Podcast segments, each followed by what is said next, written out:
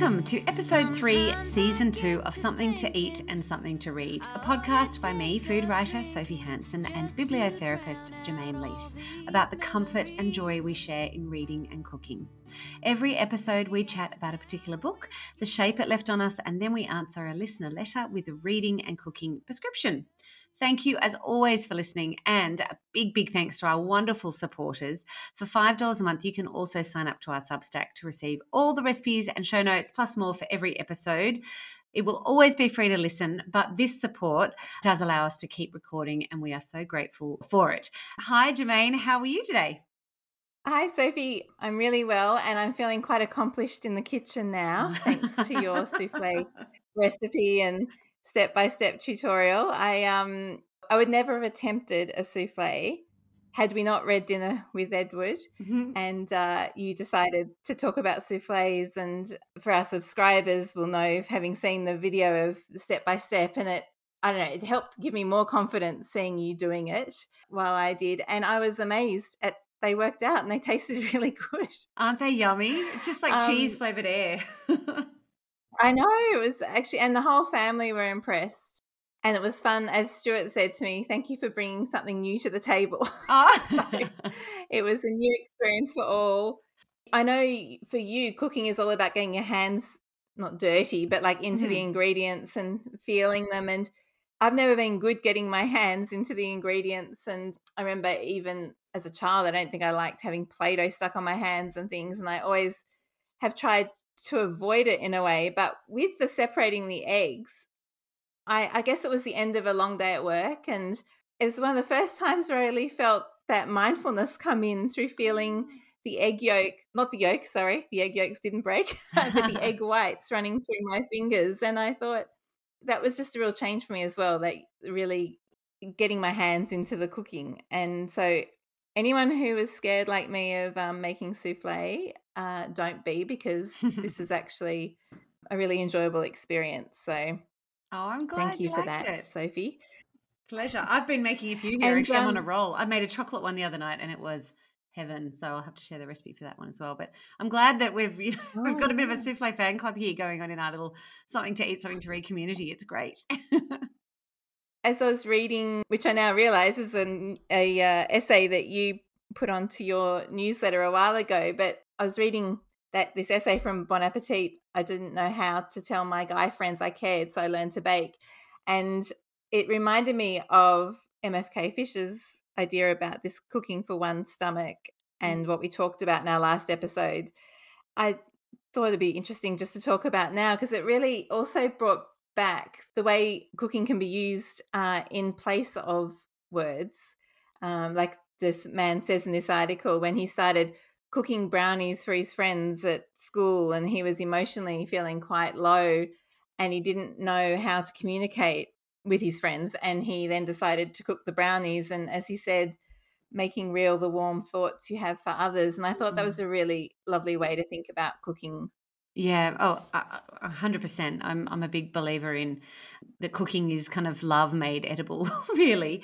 You know, also with, with new friends or colleagues where you might not get to kind of feel comfortable telling them in you know in words how much you appreciate them or how much you care for them or how much mm. you're thinking about them going through a particular situation making bringing in brownies and popping them on someone's desk what a beautiful thing to do and it takes all that pressure off putting things into words which aren't always easy for everybody so and also and brownies which we're going to talk about are basically just the best yes. way to show love and that's something that our protagonist in today's book is also aware of so um, it's a bit of a segue well, it's the way she shows love for herself isn't it yes definitely which i loved yeah so we'll definitely link to that expression baking article from Bon Appetit because I loved it as well. And I love that idea of making real the warm thoughts you have for others.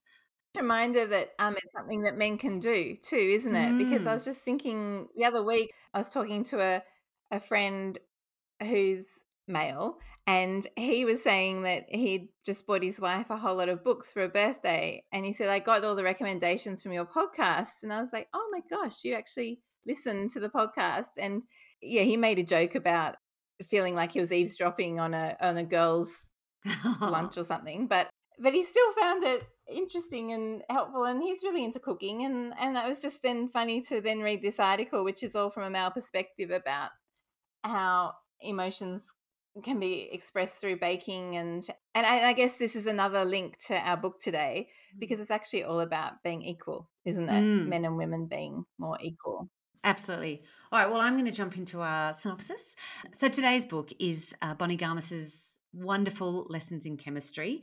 I know a lot of you guys might have read it already, but if not, I'll give you a quick intro. So it's set in 1960s California. And it's the story of scientist Elizabeth Zott, who believes fiercely in equality and logic.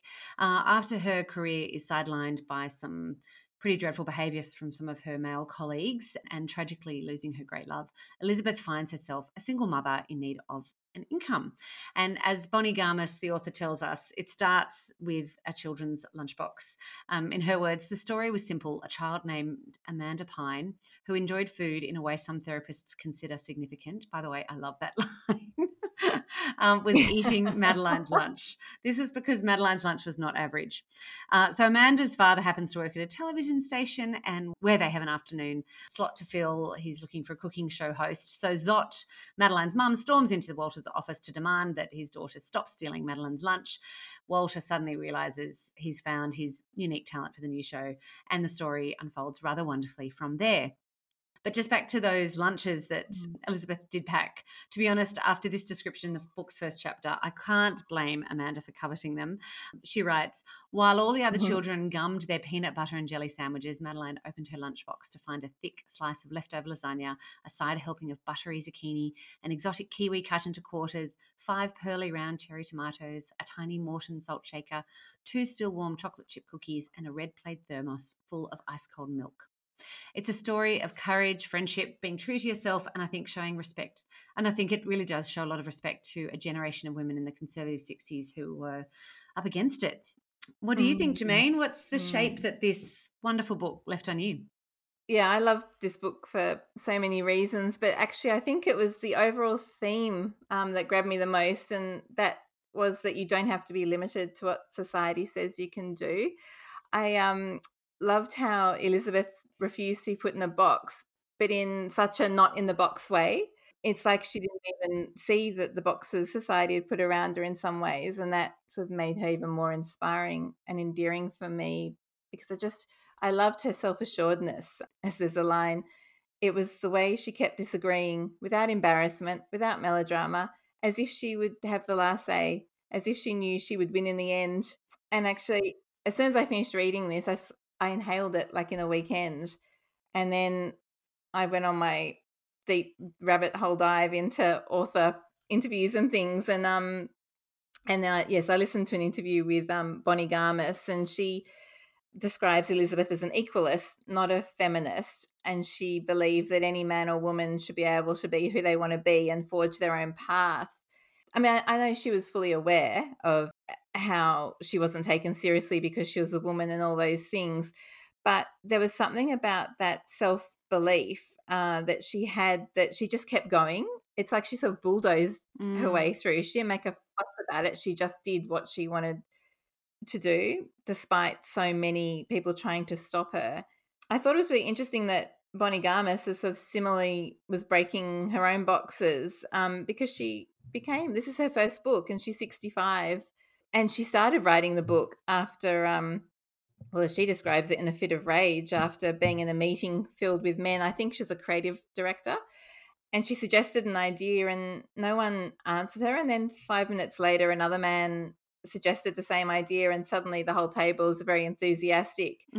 And that's not in the 1960s that was you know in the 2000s and then so she started writing this book from that. And she did a writing course, she was saying, through the literary agency Curtis Brown. And at the end of the course, the agent, Felicity Blunt, who happens to be the sister of Emily Blunt, the movie star, and the wife of Stanley Tucci, she read her work and she signed her straight away. And I think Felicity Blunt's about our age. Mm-hmm. She felt that Bonnie's life experience meant her books would be unique and thought provoking. And I just thought, how refreshing now that age is seen now as a chance for sort of more wisdom and more mm-hmm. excitement, I suppose, and you've got more to say rather than it being this downhill slope. Mm. And as mm. an aside to that, on my rabbit hole search, I discovered that Stanley Tucci was also um, helping market this book. He made a video, he came up with a cocktail in honor of Elizabeth called Cocktail for the Disenchanted Woman. and I'll put it in the show note. It looks better for me than his Negronis. It's a lime and vodka mix. Might be better than our martini but, um, last episode as well. What do you think? yes, I think um, I think so. It was enchanting, Felicity said. I just wanted to say that I also listened to a podcast about Bonnie Garmus talking about that meeting that she went to and and how mm. she almost sort of came home that night or the next morning and began writing the introduction, the first chapter of this book, and she said she imagined Elizabeth sort of sitting next to her, saying, "Well, you think that was bad? Wait till I tell you, you know, wait till I tell you what happened to me." And then, oh yes, and that's where it sort of started to fly off the page. So I loved that bit of background as well. Yes, that's right. She was so real to Bonnie before she started writing, wasn't she? I, I just think that message about women and boxes is so important. Like, as Elizabeth says, cooking is chemistry and chemistry is life your ability to change everything, including yourself, starts here. It gave me that real sense that it's never too late to make a change. And you're also never too old.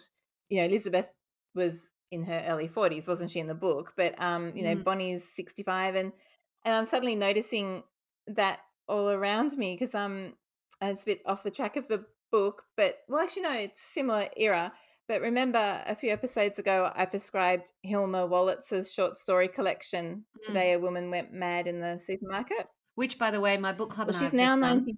We loved it. Oh. On your off the oh! back of your recommendation, I got all six of us reading it, and um, it was a great book club choice. Actually, short story books collections are great for a book club. I think lots to talk about. So anyway, continue. Oh no, that's so that's really good to hear. Um, and also she follows that couple kind of throughout mm. those short stories, doesn't she, Paulie? Yes, and yeah, the thread. The thread, yeah.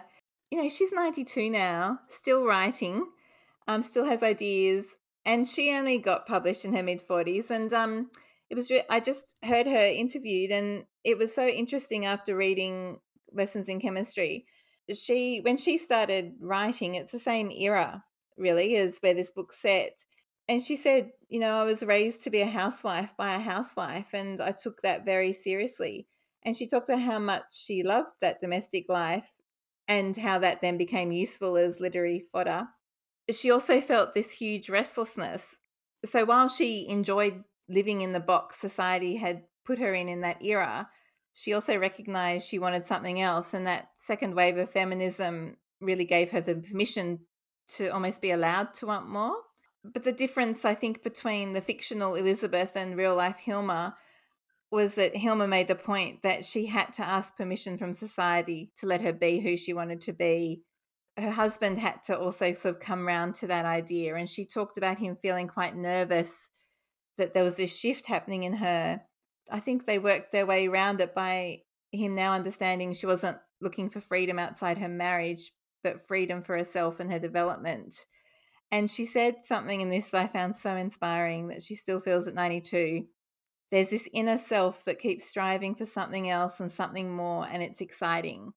I just think that's the secret to longevity, really that curiosity and that belief that there are still things to discover about yourself and explore. It reminded me that lessons in chemistry might be a little bit fanciful to think that such Elizabeth could have really existed in that era and the way that Hilma had to navigate the box to still be able to have this life for herself was obviously more realistic and the lived experience of of America in the 50s and 60s. What you just said about the fa- fantasy, uh, bit sort of element of fantasy. I, I look, I love this book, and I'm jumping ahead a little bit, but I did find elements of her character just slightly unbelievable. Like the fact that, I mean, where did that mm. self assurance come from? I mean, it was, it's almost otherworldly, that complete ability to just kind of march forward onwards and onwards and not not let these terrible things that happen to her completely quash her like she's just sort of got this armor of fury um yeah mm. i mean I, mm. I loved i loved all that she achieved but i wonder was it completely realistic? It doesn't have to be. I mean, it's a fiction, work of fiction, but mm. I wonder mm. if if Elizabeth Zott could have really achieved all of that, maybe within the confines of that time. I'd love to think so. I hope so. It's it's almost a bit like a parallel universe story. Just thinking about us talking about Rodham last time, mm. in that what would have happened to women in society in America then if there had been an, a supper at six. Oh yeah, imagine a show that really kind of created this change of status quo. So maybe maybe it's um the fantasy of if one woman was able to do that, how might have times been different? But I agree with you. I, I, well, I fell fell into the fantasy when I was reading the book, thinking, "Oh, how brilliant, how wonderful this non-boxers thing." But listening to Hilma talk, I thought, "Yeah, how hard, mm. how possible would it have mm. actually been?" Well, maybe if if they weren't incredibly unique and strong person that Elizabeth was. I mean, not many people could just sort of keep marching forward with that unbelievable mm. confidence in her own uh, right to be in that lab or in that television studio or in whatever. Um, I, I, mean, I found it really inspiring and I loved it, but I, I wondered how real. I mean, I don't think I've ever come across anyone quite like that in real life. I'm sure they exist, but anyway, I thought it was great. Mm. I loved it, but her her complete sort of bulletproof self assuredness and confidence was quite extraordinary to me. I wonder if um she felt she had absolutely nothing to lose after losing Calvin and um yeah potentially and what happened in her family background. It is interesting, isn't it? It's almost like do you need that extra bit of fantasy to kind of push your own thoughts into thinking how things can be different? Because I wonder if that's the shape it's left on me. That I suddenly am noticing like life doesn't ever have to end or i mean your growth doesn't ever have to end your ability mm-hmm. to change doesn't ever have to end and and and i ended up discovering this book of short stories another talking of short mm-hmm. stories and older women called cat brushing this author jane campbell is 80 wow. it's her first book uh, wow. she's a psychoanalyst as well i think she has group therapy but all her stories are about older women and their sensual, intellectual, and emotional lives, and it questions the assumptions of aging. And it's it's certainly not fanciful. It's quite brutal. It's very interior. It reminded me of Dinner with Edward in the way he talked about aging and what he had to let go of and that sensual life. But again, I just it was really interesting to read a book that opened doors into lives and ages that I as I said in that last episode, there isn't enough written about older, much, mm. much older people. This one also really made me question assumptions and and just think outside the box. And this is, I think, what I think what this book gave me was this thinking outside the box. How I about you with your shape? Yes, I mean, I, I loved that, and I I just thought she Elizabeth is such a fabulous character, but there's so many fabulous characters in this book. I thought Walter was a really wonderful character. Harriet as well, who become her neighbor, who becomes sort of a nanny and, and a friend. I love that. But you know, and I, what I really loved as well. I mean, there's a there's a really strong kind of feminist theme running through this book, obviously, and what you said before. She's not mm. so much a feminist, but as an equalist. And I am not a scholar on on the different kind of waves of feminism or definitions, but I always just sort of think of feminism as being, you know, that men and women have equal opportunities and equal rights. And so I guess it, mm. that equalism thing is, you know, Bonnie Garmus has said, I've read a bit too since finishing it, that she set the book in this decade as a as an ode to the women of her mum's era. Um, she said it was a salute mm. to a mm. generation of overlooked women. And, you know, that it was such a conservative time, wasn't it, in America or everywhere really. You know, they they ran the home, they kept everything running smoothly, but within these boxes, as you say, so many restrictions. They couldn't open a bank account. They couldn't, you know, mm. take birth control, have a credit card. They couldn't serve in a jury. Working outside the home was not easy. And often they'd get fired if they mm. became pregnant, you know. So it was really, God, like a, they were up against it. And so within this context, I loved how Elizabeth really took it, took their homework seriously, you know, like she respected the running of the home and she made everybody aware that mm. cooking meals for your family is an important thing to do. You know it's a, it's yeah. serious work. And you know she gave them serious knowledge to do that with. You know she broke it all down she broke every recipe down and the, the food in this book isn't at all like dinner with edward. It's not there's no souffles or fluffy you know madeleines or anything. It's it's serious food that's delicious but nourishing and healthy and going to you know give everyone all the nutrients and proteins and everything that they need but she didn't dumb the process down and she treated cooking like chemistry and she treated her viewers as peers and i i really loved that and mm-hmm. i thought that was for me the thing that i really took away that was my biggest sort of impression is is that idea of giving these women respect and treating them seriously. And in, actually, in one scene in the book, I think one of the advertisers or something is sitting in the in the stage audience, studio audience, and he turns to a, a woman next to him and says, "What do you like so much about this show?" And she said, "Because she take that she takes us seriously." And I think not many people probably did take yeah. those sort of housewives that seriously. So I really, I really liked that and I just wish that there had been a show like Supper at Six at that time. You know, I think of my my grandmother and my well, not my mom; she was much later and different time. But yeah, I, I think that mm. wouldn't it have been great if that show had actually existed? And I love this line uh, where she's she's talking about making a chicken pie, a pot pie, and she talks about how the making the mm-hmm. pastry, mm-hmm. and she talks about stability and structure is what we need. She said chemistry is inseparable from life. From life, by its very definition, chemistry is life. But like your pie, life requires a strong base. In your home, you are that base. It is an enormous responsibility, the most mm-hmm. undervalued job in the world, that nonetheless holds everything together. And I loved how she ended every episode with the line, Children set the table, your mother needs a moment to herself. so I think, you know, it was a really, it's definitely a book with really strong feminist, equalist currents through it. But I think that Elizabeth and Bonnie, the author, was, was really mindful of that time and the constraints that women were in. And and I thought it was really lovely how respectful she was and and really was a tribute to those women who you know didn't have any I mean many of the freedoms that we have even though we've still got a long way to go acknowledgement. Mm. so that's what I thought about that. Yeah I agree with you there around the foundation that you are the foundation of the home and that's undervalued but you know critical you know for the success of your family. And I, I the the fact that she was really highlighting the importance of taking care of a family which echoes what Hilma's saying, where she mm. actually loved raising children and being the foundation of her home. It wasn't all of her. Mm. And I mm. suppose that echoes in this too, where she's saying, take seriously this role, but don't lose yourself. Mm. Which is actually what Harriet says to her when she's got the newborn baby, Madeline, isn't it? Is um, yes. um you need to take that time to take reconnect with who you mm-hmm. are. And that's it's so true today, isn't it? It's so true for anyone who's a carer. Definitely. Or just up against it or working hard or, you know, the, the, with sort of lots of demands on your time and your energy. So, yeah, I loved that. What other, were any other shapes that it left on you? Should we talk a bit about the cooking in the book? Sure. Yeah, absolutely. Then. I know you alluded to how it's nothing like Dinner with Edward, but it's good. It's a different day, a different book.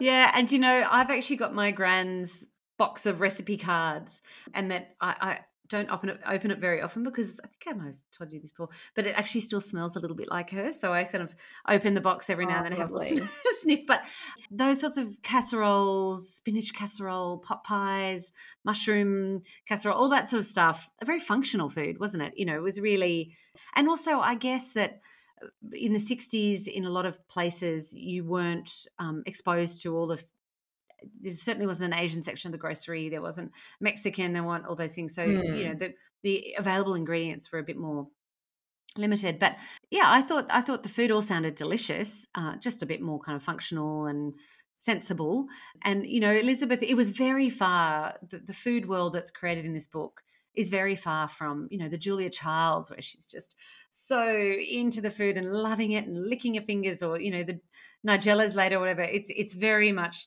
you know the practical information you need to cook a tasty nutritious meal for your family.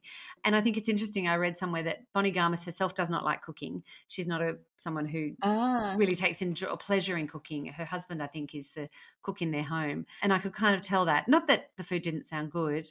And I think there's only one time in the book, and we mentioned, we alluded to this before, where she cooks for pure pleasure, not just to sort of Mm. nourish and feed. And that's when she she's having a bad day and she scraps the eggplant dish she's making in favor of brownies. And I think Madeline, watching at home with Harriet, says, "Oh yeah, brownies for dinner again." Other than that, you know, it's all pretty kind of serious food, and that's not a bad thing because she's a serious person and she treats her viewers seriously. But just a different style, isn't it? What did you think of the food in the book? Yeah, I thought well, it was all very much an education, wasn't it? And and and making well, food here I think was the metaphor for the seriousness of looking after a family and Hmm. the the responsibility of doing that well. And um, you know, I laughed and there's that episode about mushrooms, different kinds of the poisonous mushrooms. Oh yes, You know, talk about not being appetizing. I think yeah that with the brownies, as she's going to cook eggplant, and she talks about the bitterness. Why aren't Yeah. you getting the bitter taste out? And again, it was that metaphor of how bitter she was feeling, and Mm. so I thought food was used in quite a fun, Mm. metaphorical way. You know, but then it's something also about if you follow the recipe perfectly and use the perfect like the chemistry of it if you do that then the food tastes amazing like there's um there's you know walter's daughter has the spinach casserole Mm. and ate the whole lot and there was that that little idea that if you do this properly then you know it pays off like it tastes as Mm. good as it's healthy and nutritious and that kind of thing I'm on a um mission now to make a really good, yeah tasty spinach casserole, and I'm going to send that out in my recipe newsletter to everybody because it's not the most exciting sounding thing, is it? A spinach casserole, and I can just imagine this sort of kind of 60s Tupperware dish. But um, I'm sure Gran's got a recipe in that box of tricks of hers, so I'll I'll look through i'm and sure she what I can what I can come up with. It, it certainly the food all does sound sound fabulous. I also just want before we move on from the book, I want to say I loved how, and I know you had thoughts on this, the idea of family in this book, and you know the families that you're born with or the Mm. families that you make, and at the end she has surrounded herself with this really beautiful yeah family, and I loved that as well. I thought that was really special. The family's out of the box too Mm, yes, isn't it? Because it's this, you know, disparate characters who probably ordinarily wouldn't get on together, but all all have these really strong feelings um, about Elizabeth and all want to support her in their own way. And yeah, the end leaves you with a really strong sense of family Mm. that's not family from the box. I No, no. And there's even the dog is part of Um, the family. Six thirty. What did you think of the dog? I I really like the dog. I know um I know oh, you're going to I think you're going to say that you found the dog a bit much. I, I was funnily enough when um you'd said that to me before, I remembered one of the interviews she gave. She uh, apparently the dog was a much bigger character and Oh. Felicity Blunt suggested that she tone it down. It could have been worse for you. It's not but that um I didn't have I an. thought Oh, sorry. No, no. I was going to say, uh, uh, interestingly, though, the dog is the only real life. That six thirty is the only character based on a real life dog that she Mm. had. So she's actually written an essay, which I'll put in the show notes, about discovering her rescue dog, 99. and um, it's a really lovely story. Oh no, I mean I I loved the dog and I'm, you know, mad about dogs and I definitely anthrop- anthropomorphize my dog, George, and talk to him a lot. um but I just found parts of it were a bit of a jump for me. Oh, I sound like a bit of a bar humbug. I mean, and I did have to say, I felt the same way about the parrot Claude in Still Life. Love, love, love Mm. Still Life, but there were sometimes the the Claude stuff. I was like, oh, it's a bit much for me. So, uh, and I am a definite Right. animal lover, but but that's a small thing. I mean, I, I absolutely adored it. And actually, back to that mention of Still Life, I think that's another book which really so beautifully captures this concept of family as the people you surround yourself with, as well as the people you're born Mm. into. I love that as well. Yes, Oh, one on. other thing I thought Mm. would be interesting to talk about. In another interview, she talked about how she had to create a Spotify playlist for the Mm. book. And I looked it up, and it is a, a whole lot of songs from that era. Frank, Frank Sinatra, and Nina Simone, and those sorts of. We listened to it last um, night while I was making dinner. It was, it's nice. It's good. Ah, there you go. And I just thought it was really interesting that this is becoming such a thing now. Like I've read books where the author has released a playlist of the music they listen to while writing. So it's mm. almost like getting into their head of inspiration. But this felt very much more like it was sort of set to be read alongside it. And it just got me, you know, we keep talking about using our senses for like well-being and things, but now suddenly all these extra sense things are starting to creep into books too. And um, mm. I don't know, I just wondered what you thought of that. Yeah, I mean, look, I love a playlist. I'm constantly creating playlists. So I'm I'm and I'm also I really enjoy when a book comes with a playlist or, you know, other sort of suggestions to sort of it's a bit of mm-hmm. world building really, isn't it? You know, it, it helps you kind of create this feeling and, and sensation, especially while you're reading a book you know, if you were reading um, lessons in chemistry and that night you might listen to the playlist while you're cooking your own dinner, it really helps you kind of, I guess, immerse yourself into mm. that world. Thinking about the senses and reading and listening, I was got me thinking about audiobooks because I know you as well, but I, I listen to a lot of them. Mm. I live out of town and spend a lot of time in the car and on my own cooking, and, and and so I do really a lot of the books I consume I listen to at the moment but I'm always doing something else. You know, I'm driving, I'm paying attention to the road, or I'm cooking, or I'm folding laundry. But yeah. when I sit and read a book, that's all I'm doing. So I wonder mm. if I'm more mm. present with my senses then. Although, and I was reading about this yesterday because I sort of went down a little wormhole about it. And, you know, there is an argument, and I'll link to the article about this, that walking while listening to a book can embed the story into our brains differently and more significantly mm. sometimes. So if you, I guess, if you're just walking and listening, I find this fa- so fascinating. What do you think about that? Yeah, it's really interesting, isn't it? Because I also know that they say that with studying, um, walking and listening to a lecture or studying can help embed that more as well. Mm. I find with audiobooks, I struggle with the fiction ones um, to keep track or to keep focused. Mm. I don't know if it's because when I read, I become very immersed in the words and things. Whereas nonfiction, memoir, I do consume a lot of that on mm. audiobooks. And I think it's, I was actually at a dinner last week and uh, people were talking about, well, are audiobooks really reading or are they, have you, have you consumed the book in the same way or is it like, but then it's all story, isn't it? Mm. Like you're mm. still consuming story and literature and uh, through your ears rather than through your eyes, perhaps. I'm all for stories being part of everyone's life in whatever way they can get into their mm. hands. So I don't really have a strong view either way, but it's interesting reading the research that comes out around um, around reading and well-being. Mm.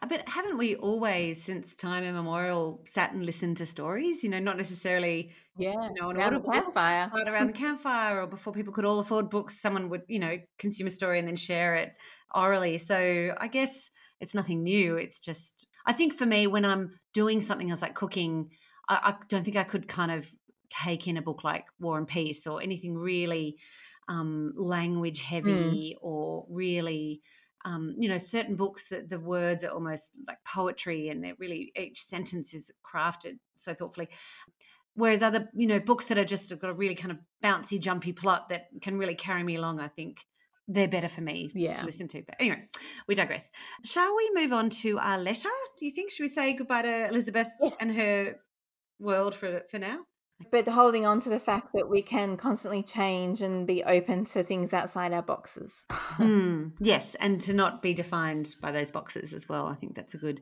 lesson that yes. Elizabeth I think if you can hear a weird squawking noise, it's that's the guinea fowl who kind of haunt my life at the moment. They're at the back door and they're so noisy. So I'm sorry if that's what you can hear. I think um, the guinea fowl were present during your souffle tutorial as well. I was wondering if it was they're ever present. They're omnipresent. anyway, do they keep the snakes away? Allegedly, the apparently, fowl, we haven't had them in a full summer yet, so I will report back. But we had a, ch- a, fox up near the chooks the other day, and they made a huge flap and a fuss, and I think they might have chased the fox away. So that's oh great, that's good. So they're earning their keep, even though they're driving me a little bit spare.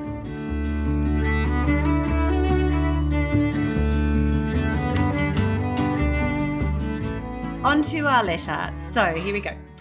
Hello, Sophie and Germaine. I have been signed up to your mailing list for quite a while, but I just started listening to the podcast after a recent breakup. I find listening to you both so comforting, like sitting around the table with dear friends. That's beautiful. Thank you. With all my extra mm. time lately, I have been reading a lot. I love memoirs and reading about real people's stories. However, I realized the last three books I read were all about death and grief Crying in H Mart, The Mother Wound, and Found Wanting and they were pretty intense reads. As much as I loved them and crying along with the authors, I also work in a school on the wellbeing team, and lately it seems like there's a lot of heaviness and sadness around me, especially in the lives of beautiful young people. I love cooking, but I've been finding it hard to be motivated without anyone to cook for regularly anymore. And being winter, I just want to snuggle up on the couch with an uplifting book, some good food, and maybe a glass of wine. Thank you for your friendly, comforting voices in a time of chaos, heaviness, and uncertainty. Well, you are so very welcome. Germaine, would you like to start mm. with your mm. book? I can't wait to hear what you've got to say for this because I think we could all use with something uplifting.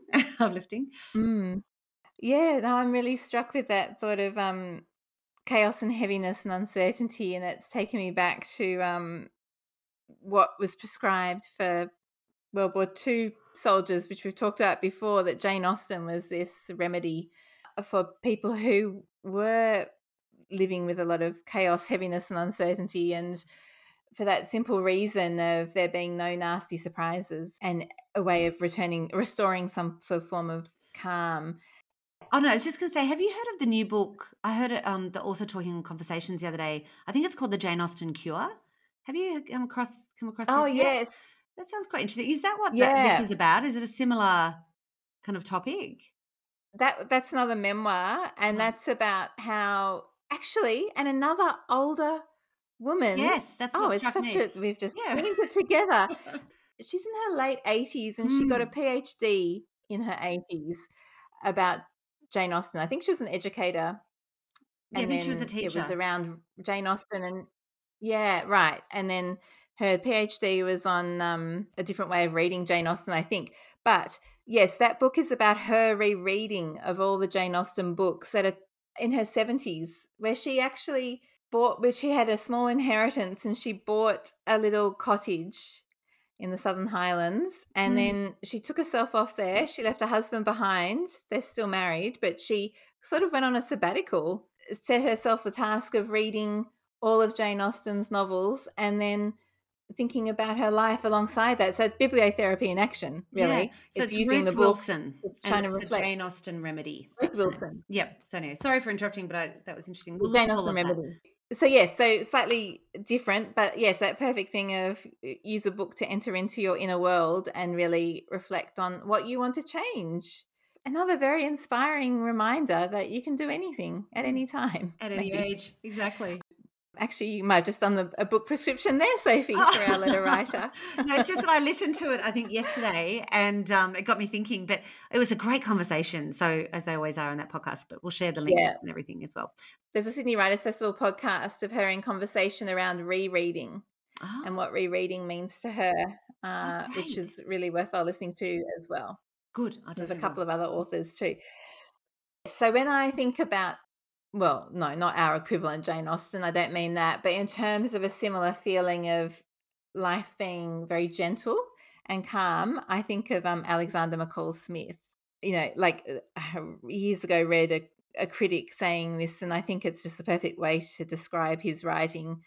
There's wisdom in inviting readers into a world of kindness, gentility, and creature comforts, the literary equivalent of herbal tea and a cozy fire. And so, obviously, Alexander McCall Smith has written oh, numerous and numerous books and series, but the one I've decided to prescribe for our letter writer, or the first book in one of his, in I think his newest series called The Department of Sensitive Crimes. So, if she likes those British mur- TV murder mysteries like Midsomer Murders, you know, those very gentle kind of shows about crime, um, I think she'll really enjoy It's set in Sweden and marketed as Scandi Blanc rather than Scandi Noir. so it kind of gives us a bit of a parody happening. It's focused on Detective Varg and the other detectives who work in his department, where they're sent to investigate these really strange and puzzling cases, which it's actually an adult version of Encyclopedia Brown, really. They're very okay. tame crimes yeah. that they have to solve.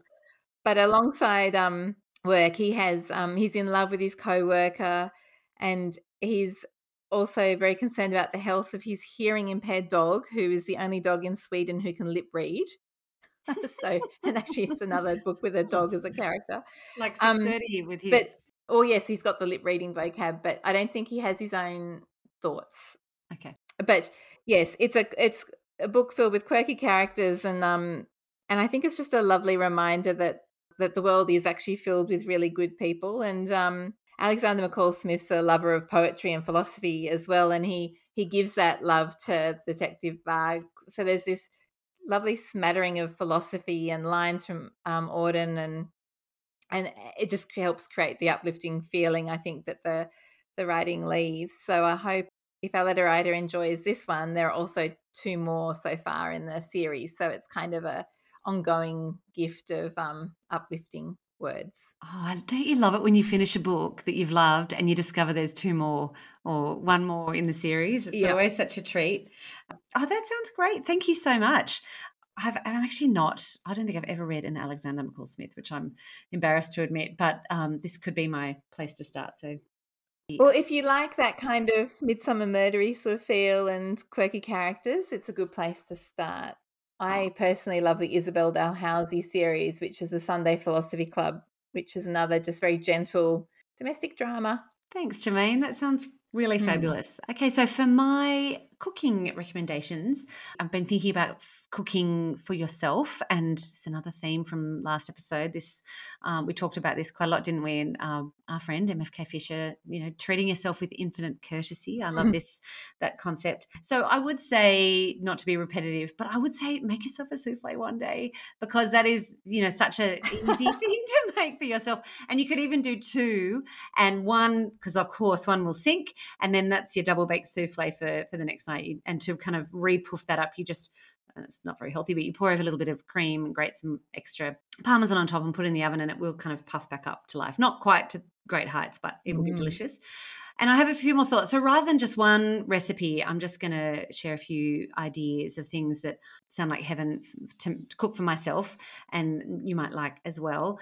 One thing I think salmon rillettes, I just love the idea of making a little pot of rillette hot smoked salmon and salmon and you know stir it through with some herbs and some lemon juice a little bit of cream cheese whatever I've got a recipe I'll share with you. And, you know, if you made yourself a little plate of that with um, a handful of really good mm. chips, maybe some pickle, some pickle slice, some cucumber, or maybe just some thinly sliced toasted baguette or something like that, and a gin and tonic or glass of wine, and then prop up your book and then just sit there and kind of eat your beautiful plate. I think that would be heaven and not too heavy, but a real treat. And then the rillettes would be a great lunch next day, just sandwiched on some bread between some bread with some lettuce, maybe. Mm. So I think you can't go wrong with salmon rillettes. The next thing I would say in Ella Risbridge's new book, Year of Miracles, which we're doing soon, and I can't wait. I'm reading it at the moment, Germaine, and it's just heaven. Mm. You're going to love it. There's a recipe she does. It sounds good. breakfasty, but I would 100% have this for dinner, where you poach an egg really, really slowly, like takes quite a while and it's quite a process. I mean, it's easy, but just takes a while. And then you kind of just poach it in in a bit of yogurt and then um, you sort of slip it onto a bit of bread with some chili oil and it just sounds like heaven so that and i'll link to that as well i also have just started I've just paid for a new Substack newsletter called Anchovy Trove. I'm not sure if you've come across it before, but I haven't heard of that. Instagram kind of came across my radar and has been haunting me. So I was like, right, I've got to pay for this because I need these recipes, and it's just amazing. the recent recipe he did was for pickled chicken breast you can sort of tell that I love my pickles. But basically, oh. skinless, boneless chicken breast is not the most exciting thing in the world, but they are really convenient, especially if you're cooking for one. And you know, you can buy a pack of two and freeze one or whatever. But they can be a bit blur. Not anymore. So basically, you you if you've got like a jar of green olives and you basically tip the brine of that into a little bag or into a dish and brine your chicken breast, just sort of leave them overnight or a couple of hours, and it really does sort of tenderize the meat. And then you kind of fry them off and um, in this anchovy, buttery, capery sauce, and then serve them with the, the, the, olives and some greens and some bread or whatever. And oh my god, I made it the other night. It's the most delicious chicken and really, really mm. easy. You just need mm. one pan, a few ingredients that you will um, probably have in the fridge. So actually, my mouth is watering thinking about that. It's so good. So something like that, I think. and the final thing I would suggest is a brothy, fragrant noodle soup. You know, that is one of my favorite things to eat, oh, and especially on your own because it takes time to have to eat one of those big brothy noodle soups, especially mm. if you made it yourself. So you can just sort of prop up your book in front of you, make your beautiful big bowl of noodles and soup. And I've, the recipe I'm going to share with you guys. It's got wontons in it as well. And just read and take your time. And what I do if I've got that, if I'm eating my, eating my own, I bought for like $2 from Ikea a book cookbook stand. But it's the best thing. So I put my book on that. Oh, yeah. So that's up. And then I'm eating my fuzzy noodle soup. It's just heaven. And it's light again. You don't feel like ugh, overwhelmed or overloaded with food at the end. It's just engages all the senses. So I would just say make yourself things that are uplifting, like not just reading uplifting things, but food that's uplifting, that's zingy mm. and tangy and bright and fresh, like, you know, your rillettes or that beautiful softly po- poached egg or uh, pickled chicken or brothy noodle soup, food that really delights and surprises. And I'm going to link to all of those in the show notes.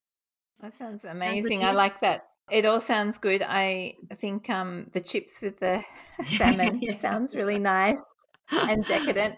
Well, I'm thinking if she's reading a book set in Scandinavia, then the yeah, pickles definitely. with the chicken could be good, and then maybe Stanley Tucci's uh, cocktail for the disenchanted woman might uplift. Nice one, full circle. Oh yeah, I'm definitely definitely going to try that cocktail because it sounds yeah, it sounds delicious and zingy and bright, but not um not too full. Oh, actually, on. yes, there's lime, so yeah. zingy. Yeah, great. Oh wow, there's so much to cook and eat and read from this episode. I I'm glad we're only yes. doing these monthly at the moment because there's just too much in each one to catch up on. so, all the links and um, recipes are going to go out to our beautiful subscribers, and you can become one too if you like by visiting our Substack, something to eat and something to read at substack.com.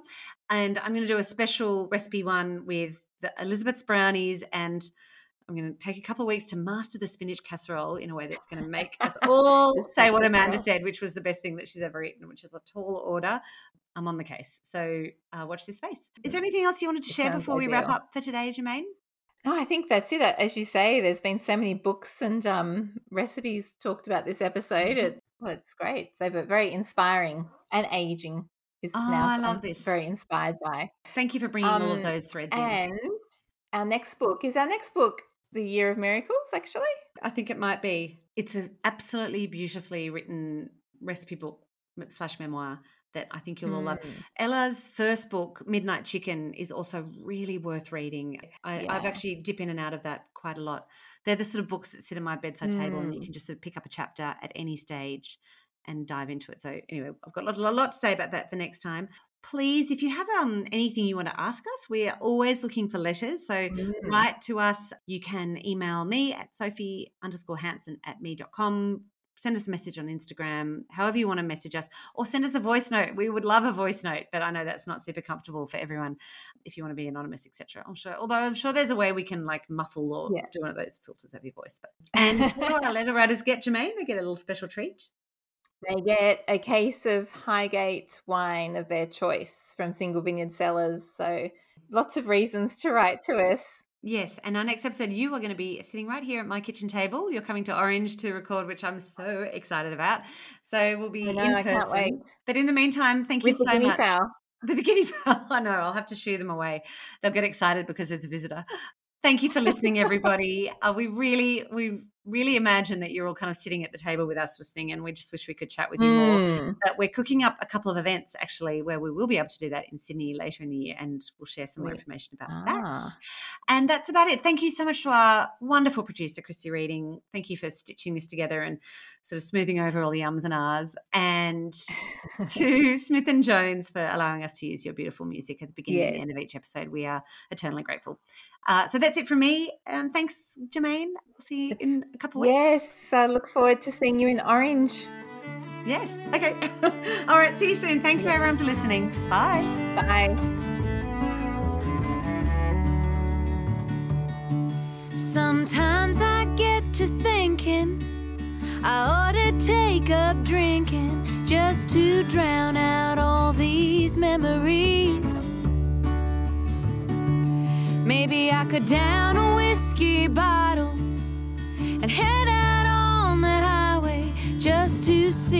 if it'll bring some peace.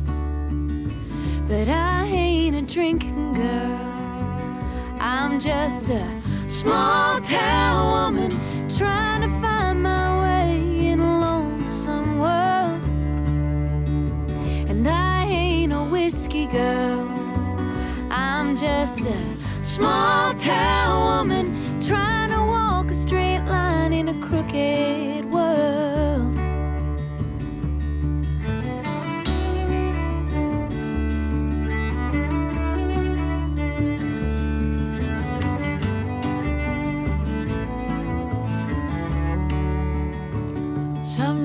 when I wake up in the morning, my mind it starts a wandering, wanting to roam its way right out of my head. And I get to thinking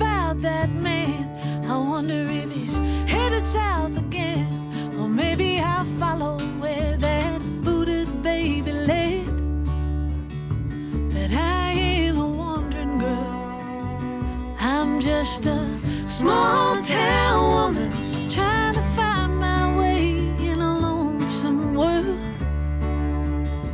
And I ain't a southbound girl. I'm just a small town lady trying to walk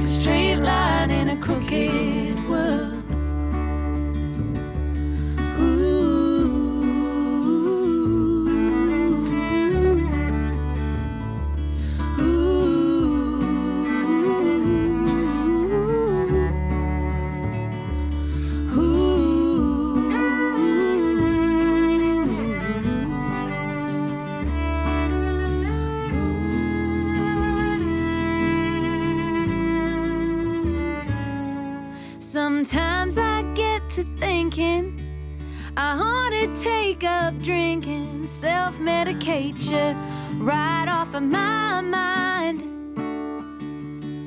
Or maybe I could take some morphine. God knows it's pain relief I need. It works better than waiting for some holy sign. But I ain't a medicating girl. I'm just a small town woman